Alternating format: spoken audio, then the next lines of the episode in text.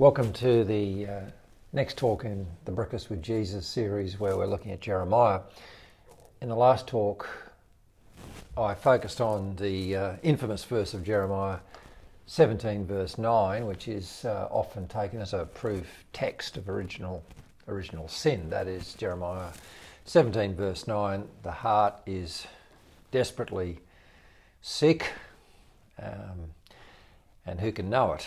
And I, I segued from that into a broader issue, which is how we should read a book like Jeremiah, indeed, the whole of the Old Testament. And I offered some, some lenses that I think expand our um, understanding and also prevent us from slipping into a retrospective uh, force fitting of our paradigms back onto the text. And in this particular case, uh, the paradigm that's retrofitted was um, the paradigm of original sin, uh, where Jeremiah 17, verse 9, was almost seen as a um, proof text for Romans 3. So that was, uh, and the three paradigms that I introduced as ways to balance this were, first of all, historical, to try and put ourselves back and position um, the prophetic text in the flow of history. Uh, the second um, was a uh, literary approach, uh, in other words, looking at closely at the text, closely at things like imagery, um, arrangement, and flow, not just taking a verse on its own, but positioning it within the flow of the surrounding text. Um, looking at things like contrast and so on, um, and that's that's pretty important there. And then the third one, which was somewhat of an expansion of the rhetorical, sorry, of the, of the literary method, was was rhetoric, um, which is taking viewing the text as a discourse, um, a discourse, not as a manual, um, not as um, clinical propositions, but as a discourse between somebody speaking to an audience. Um, I alluded to a fourth reading, uh, which is allegorical, and that's what I want to talk about in this talk. Now, the allegor- allegorical reading of Scripture was uh, very much an approach taken by the patristics. Uh, it's an approach, however, that has got a lot of bad press in the evangelical world, in the Protestant and Reformed world. Um, and it's, it's uh, feared and criticised as a fanciful reading of Scripture. Um, and a reading of Scripture that um, neglects the you know, historical groundedness of the Scripture. Uh, today, um, generally speaking, um, my reading of uh, the way Scripture is interpreted, there's been a significant move to, let's call it a propositional approach to reading Scripture, uh, where there's a, and, and the, that does offer um, some benefits, but the danger is the message, the theme seems to be, the, the assumption is it's cemented in the text and the intention that we're discussing and looking at purely is the author's intention. Um, and it gets very forensic uh, reading this kind of um, commentary and interpretation.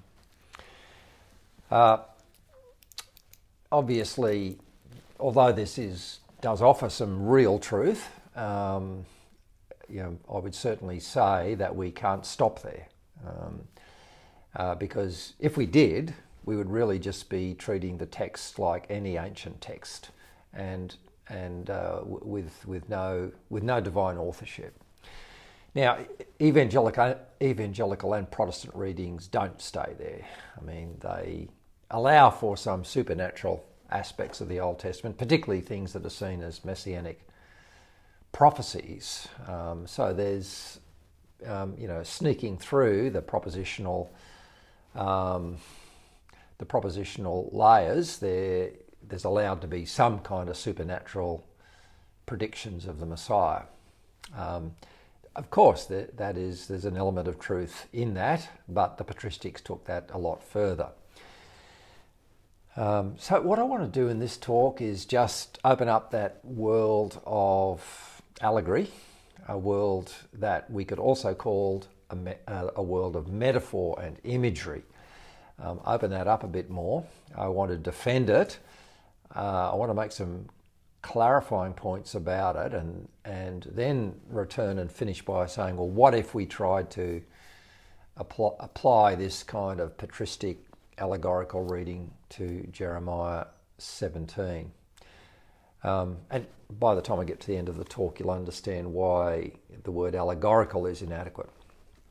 So, a few points to start with that are, uh, I think, illuminating about the patristics. Um, the first thing is they clearly began with a worldview of reading. So, so they, they had a, a theory of rhetoric and communication, um, and in particular of reading scripture, where, and they were trained in rhetoric much more than we are, the ultimate communication, the ultimate rhetoric, was not between the local author and the local audience, although they admitted that was important. It was between God revealing himself and us, whoever us is, reading it. So they took it up a level. Uh, and so they, their worldview was that God is in the business of unfolding and revealing himself. Um, and therefore that all creation, including history, is a kind of book of God. Um, no, no text is autonomous, no text is independent. There's no unit of creation that is independent of God. So, so what this means for them is that the fund of metaphorical subjects is limitless. Um, and, and, and nowhere is that fund independent of God and the possibility of God. Um, and secondly, building on that, they then saw that Scripture was ultimately inspired and written by the Spirit, not just by the local human author. So, in asking who is the author of Jeremiah, who is the author of Jeremiah? The ultimate author is the Spirit of God. So really, they, they just had, let's, let's say, probably a more pervasive picture of inspiration. Um, and at, at the level of this spiritual authorship, very importantly, what's the argument? What's the revelation? What's the, what's the author talking about? What's the Spirit talking about? And their answer was um, epic and that it's all cohered by its central drama and its central character, which is the revelation of the Godhead in Christ. They expected to see that everywhere uh, because, as Ephesians 1 and the patristics, in defending their views, were very articulate about using the New Testament to defend it. Um, Ephesians 1, verse 10, that Christ is the ultimate mystery of God and all things cohere in him. So, a way of putting it is that they saw the drama of all scripture, the, the sort of the plot structure behind all scripture is the incarnation or the pre incarnation. Now, importantly, they then saw this as a very living transaction. So the scripture was not an archive, it was not a, a dead text from the past. They saw that God's project is us, whoever us is, the audience. And what we're doing is we are making meaning. We are having the veil lifted from our eyes. Um, so rather than viewing the text as we tend to in a modernist way, view it as a sort of frozen, objectified set of you know data points, the text is a sign. It's a message of the revelation of the divine to us. So, so they had this very expansive worldview of communication. Now, secondly, and I've already implied the second point, they they had they moved to a very high Christology, high view of who Jesus was, who he was um, in his local manifestation, 33 years, who he was in his resurrection, which was breaking out of time and space into eternity, who he was transcendently in creation. They saw Jesus as the architect of creation and as the end of creation. So, because of that, they saw all, all of creation and indeed all of humanity as incarnational to some extent. Really, they were doing nothing more than taking seriously the repeated uh, claim and declaration of the New Testament that about Christ that in him and through him and for him are all things. Uh, so, all of creation and all of humanity will be summed up in Christ at the end of all things. That was their, that was their view. Um, so, therefore, they, they, they don't just view Scripture as seeing a few isolated predictions, you know, here and there, um, like random letters in a bottle that pop up, Isaiah 53, for instance. They, they, they don't see them um, merely, but instead what they see is the entire narrative uh, of Scripture and creation. They saw that as all pregnant with meaning and pregnant with possibility. And that idea of, I suppose, the pregnancy of all of creation and the pregnancy of our experience and the pregnancy of the narrative is, is, is probably the best way to metaphorically explain their expectation that they could see inside almost anything a picture of Christ if we looked hard enough. Uh, and I suppose if I were to continue the pregnancy metaphor, our job is to give it birth. Um, they, they, they, they saw this pregnancy as a universal yearning towards the consummation of all things, which will, which will be summed up in Christ. And all creation and all humanity is shaped after and through the Logos of Christ.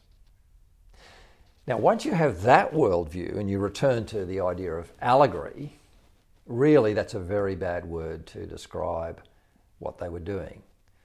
So, really, it's not allegory. It's not as if they were um, naive uh, ancients um, who lacked our uh, wisdom and lacked our epistemology and lacked our sophistication, and they were back in a land of you know myth. Um, no, no, no, no, not at all. Um, what they would, what they had was a Christological allegory. That, so, so that would be a better way, or Christocentric allegory, where they saw Christ, in Aristotelian terms, as the formal and final cause of all reality, end of all things and shape of all things. Um, and so, what we consider reality, what we consider normal, needs to be unveiled to reveal its true form and its end game. Within that, if you then go back to, well, let's go back to metaphor or allegory, allegory is really a sophisticated, extended metaphor. Um, how does metaphor work? Um, I won't go. I won't go fully into this. I'll just look at the at the mechanics of the of the tool. The first thing to know about metaphor is it's fundamentally a stretching device cognitively. That, that's its goal. Its goal is to, is, is to stretch our understanding, to amplify our understanding, and not just amplify it, but transform it. So, metaphor has always been seen as the um, engine of invention in the human mind. Hence, it was called a trope a trope, T R O P E, which is the Greek word for a turning. So it was a turning of our mind. So when we do read, for instance, texts uh, from the New Testament about having our minds being transformed, um, a very adequate translation or conception of that is having our minds turned. And you say, well, how, how, how are our minds going to be turned? Well, metaphor's probably going to be one of the tools, um, if not the main tool, that might do that. And the second point is that we, we often use metaphors, generally, we use them of something that seems to defy an easy understanding. Jesus, for instance, all of his parables can be viewed as forms of metaphor or allegory. Um, you know, frankly, to call Jesus' parables allegories would be quite accurate. So it's a bit rich criticising the patristics for something Jesus used really as his um, stock in trade. But we tend to use metaphor when we're trying to explain something that's really tough to get our heads around. And in the case of Jesus, the common metaphors, or one of some of the great ones, are the kingdom of God. Let me give you a, a different example. Um, years ago, I, as a young consultant, uh, was writing a manual for a client on the cardiovascular system and particularly on defibrillators. And um, defibrillation is an electrical, fibrillation is an electrical malfunction of the heart, and defibrillation is an electrical intervention. And uh, in, in, order to explain how this was working, I had to get down into the cell structure of the, of the heart and um, explaining how electrical waves flow across the heart, cell by cell. Uh, one of the critical concepts that came up there was this phrase, which was transmembrane action potential. Now, um, by the way, that's a, a, noun string, in other words, uh, three nouns um, sort of locked together, which is the way uh, most professions talk. Um, and it's a bit incomprehensible, but I certainly didn't understand it. I mean, I'm, I, you know, I gave up science in year 10. I'm writing out this word, um, transmembrane action potential, uh, wondering what on earth it's going to mean. Uh, if there's a bit of a background noise, it's just I'm in my living room and the, uh, um, the waste truck is picking up the waste from outside. It'll pass, don't worry. Um, so I, in order to understand it, had to get people to explain it to me, and then I took a metaphor to explain it. The metaphor that I took was somebody uh, jumping up and down on a springboard, you know, into a swimming pool. We've all we all know exactly what that says. Pretty familiar you know, we jump up and down, and, and as you jump up and down, the springboard gets, you know, more and more depressed, more and more depressed, more and more depressed. And the lower it goes, we all know, the higher it's going to push you. So if we froze uh, um, that person at the bottom of that depression, if we froze them there at a moment in time, we know actually at that moment there is enormous potential for energy or action at that moment. So I talked about that as a metaphor to describe this uh, stored electrical energy that was in potentiality, not actuality, and that actually works in oscillating flows across the membrane of the cell wall. Really, really powerful, really good way to describe it. Now, there are three parts to that description. The first part's the familiar world. So there's something really unfamiliar, which is called transmembrane action potential. Um, in order to explain it, I'm going to compare it. I'm going to take, take a familiar thing and compare an unfamiliar thing. So the unfamiliar thing is transmembrane action potential. The, the familiar thing is I'm going to compare it to something we've all seen, and it's generally an image and I'm going to say in some way these are connected. Now, importantly, I'm not saying they're mirrors of each other. I'm not saying they're equal. I'm saying they are like each other. And importantly, the third part of metaphor is solving the puzzle. And where metaphor is empowering for a good communicator, That third part is left to the audience. Jesus did this all the time.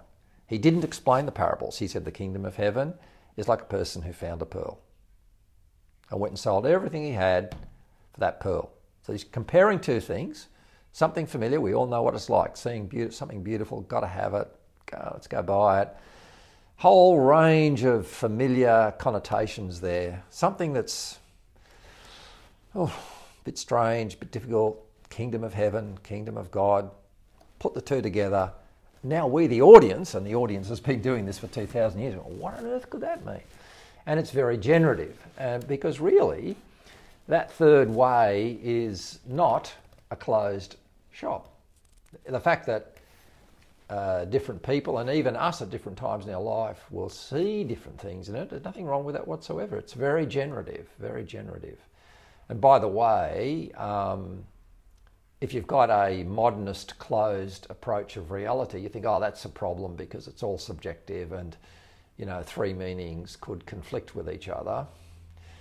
Um, the epistemology of the patristics was that God was like an infinite ocean and our apprehension of God will keep on growing. There's no stopping to it. Um, so finding out those hidden generative likenesses is really, really important.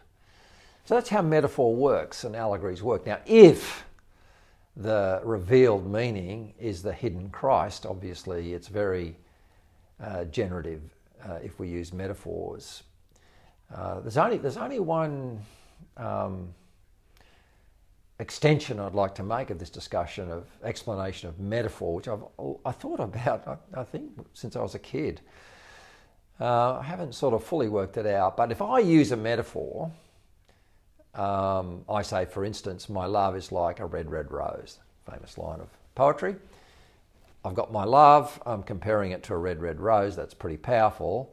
The difference between that and God saying, if God said, My love is like a red, red rose, he doesn't, but he does say his love is like other metaphorical things. The difference is God created the rose. I didn't create the rose. In fact, God created everything. And if God created everything, then there's something much more intrinsic and connected in the fund of imagery than if I than there would be if I used it. Um, which would say, if anything, at the hands of the Holy Spirit, a metaphor, metaphorical reading should be taken more seriously, not, not less seriously. So the, um, the patristics in, in, in handling allegory um, had, had a really high view of it and a very Christological view. Um, I, I can't, I, I can't help but just finish off with this. I'm not finishing off, but I just got to read you a little bit of Gregory of Nyssa on his life of Moses.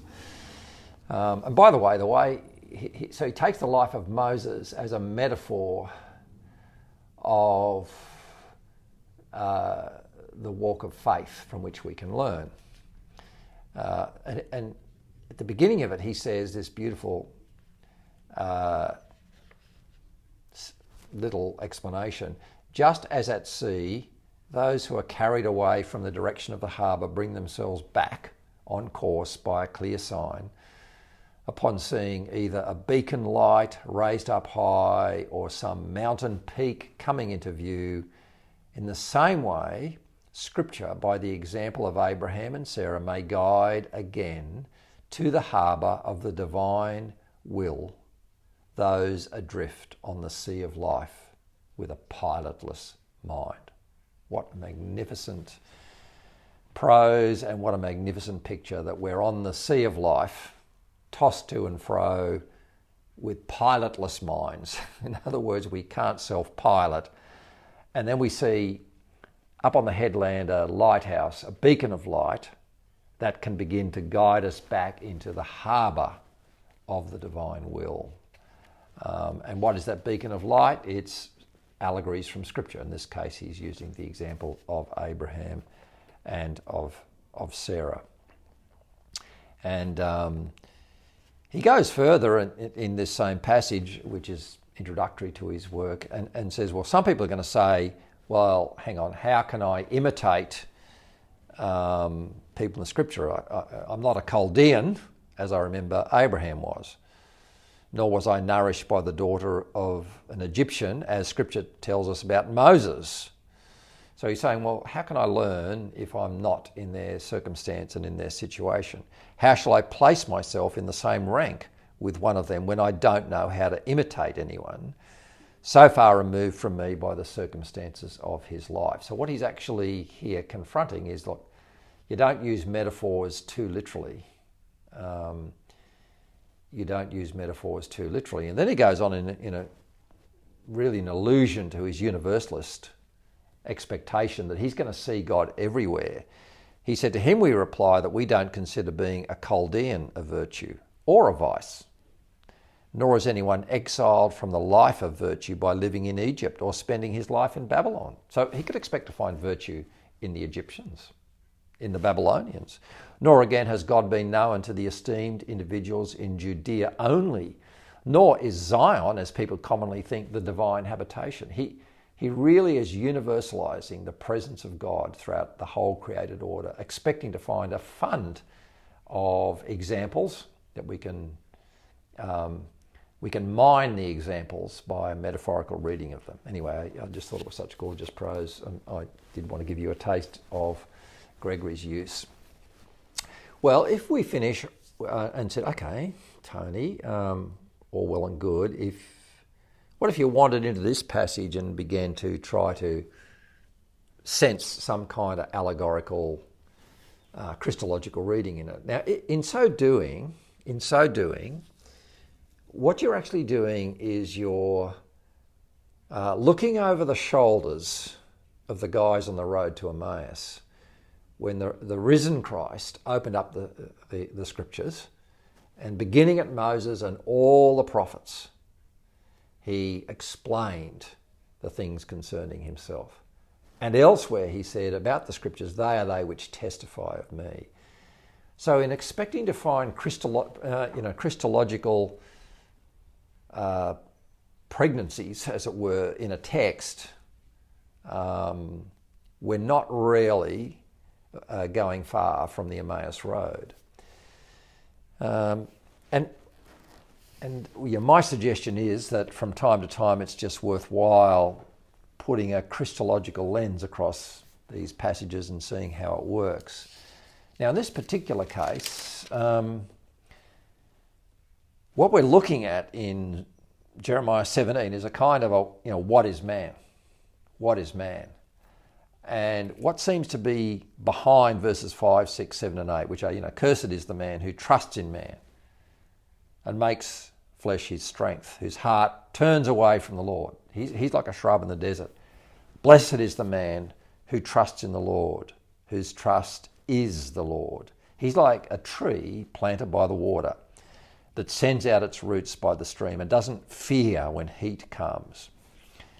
Its leaves remain green. It's not anxious in the year of drought, for it does not cease to bear fruit. At one level, you could say, oh, this is two classes of humanity, and it's kind of like um, you know, the heading of chapters on some kind of codes of behaviour, and yes, true. But what if actually this was universalised somewhat? And that God is actually searching for the, the trusting man or the trusting human being.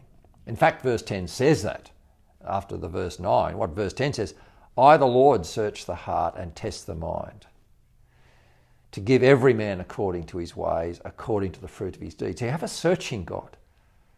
And you could say, oh, he's searching for judgment, which is how it's normally read. No, what, what if he's searching because he needs an image of God? What if the searching is he's searching for the man who will trust him? And of course, he does find um, glimpses of that in the Old Testament. I mean, Jeremiah was one. But what if those glimpses are actually unfulfilled and they're fulfilled in Christ. Um, he's, God is searching for the true heart that he can do business with. Because this true heart will open him up to acting on the earth. So, and that true heart was achieved fully in Christ.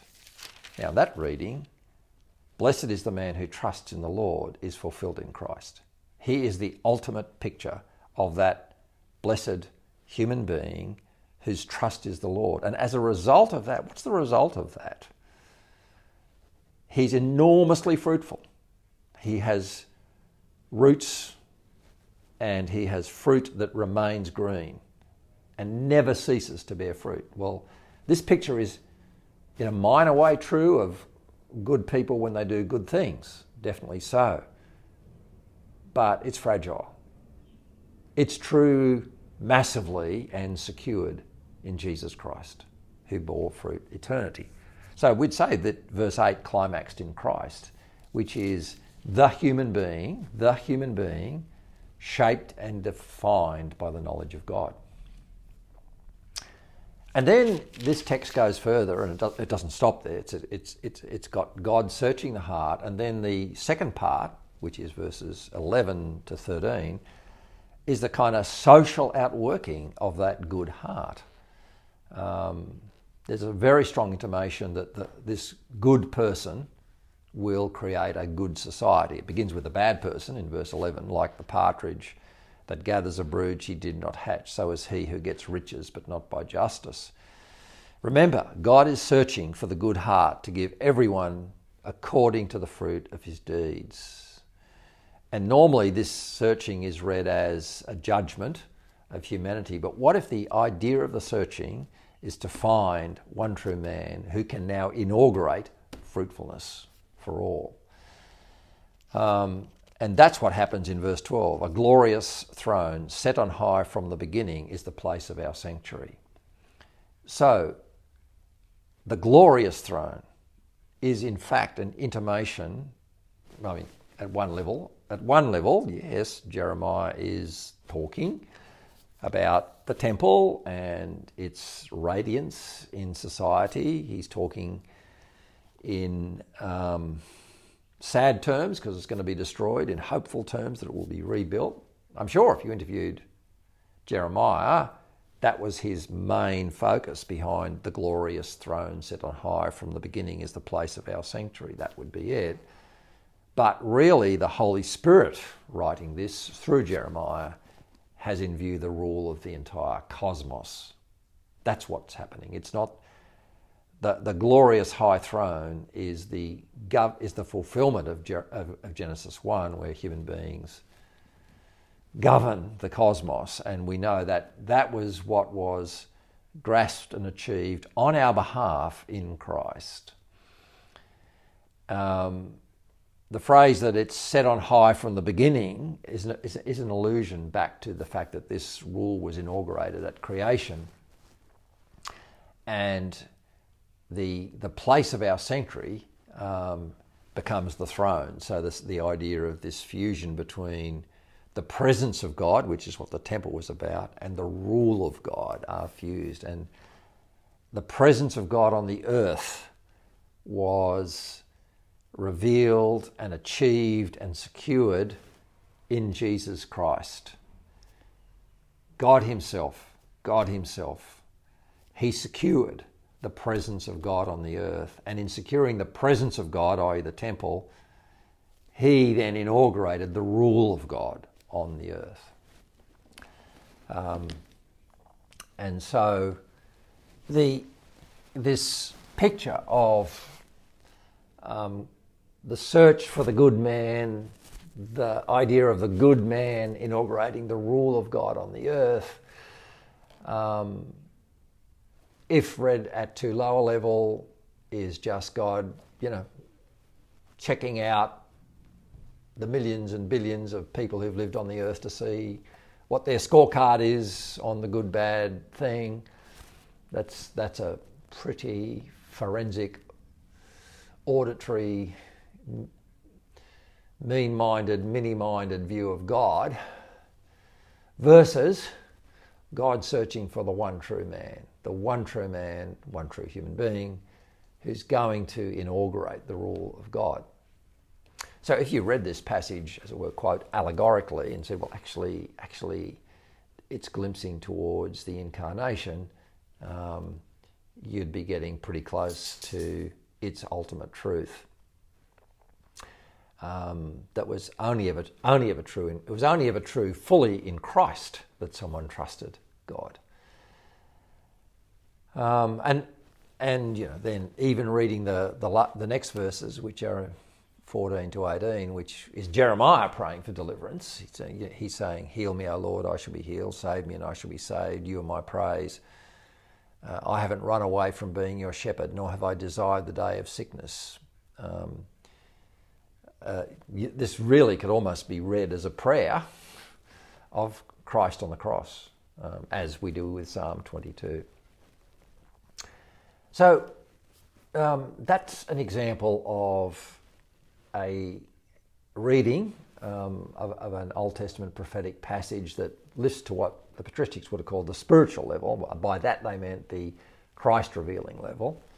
Um, I think it's really, really powerful because you can do it quite deliberately. You know, as you're thinking about a passage, you can deliberately see if um, you're seeing something in there of the pregnant possibility of Christ um, importantly, just to conclude this, it's in the nature of a metaphor that um, I, I would not say this reading is right or wrong. It's suggestive, it's what I made of it. Someone might make something else of it. Um, so the, the metaphorical reading contrasts with the propositional reading where there's debate over the exact intention of the author, the exact time of its writing. You know, it's really, it's really forensic. But in behind the forensic inquiry, there's the assumption that there's a right and wrong answer. And uh, you know, that, I, as I said at the beginning, I think that's got to go on. And I think, I think uh, Christian academics have needed to engage in that to defend the scriptures, and they've done it really well. However, um, what I'm advocating here is a multi-perspectival reading that where the the most powerful part of Scripture is the revelation of Christ. And as you can see from the way I've read it, it's a revelation of the redemptive Christ, not the judgment morality of God. So I hope you enjoyed uh, enjoyed this uh, little meditation, and um, uh, we've spent a long time on Jeremiah. We'll uh, probably move on now to one of the other books that Anne and I, I mean, Anne and I went beyond Jeremiah, obviously, uh, but there's so much there. Um, and um, I think it's been a really important series because uh, he so often carries the burden or the, the, the, sort of brand of the angry prophet of doom and judgment. But I think what we've seen is something very, very different to that.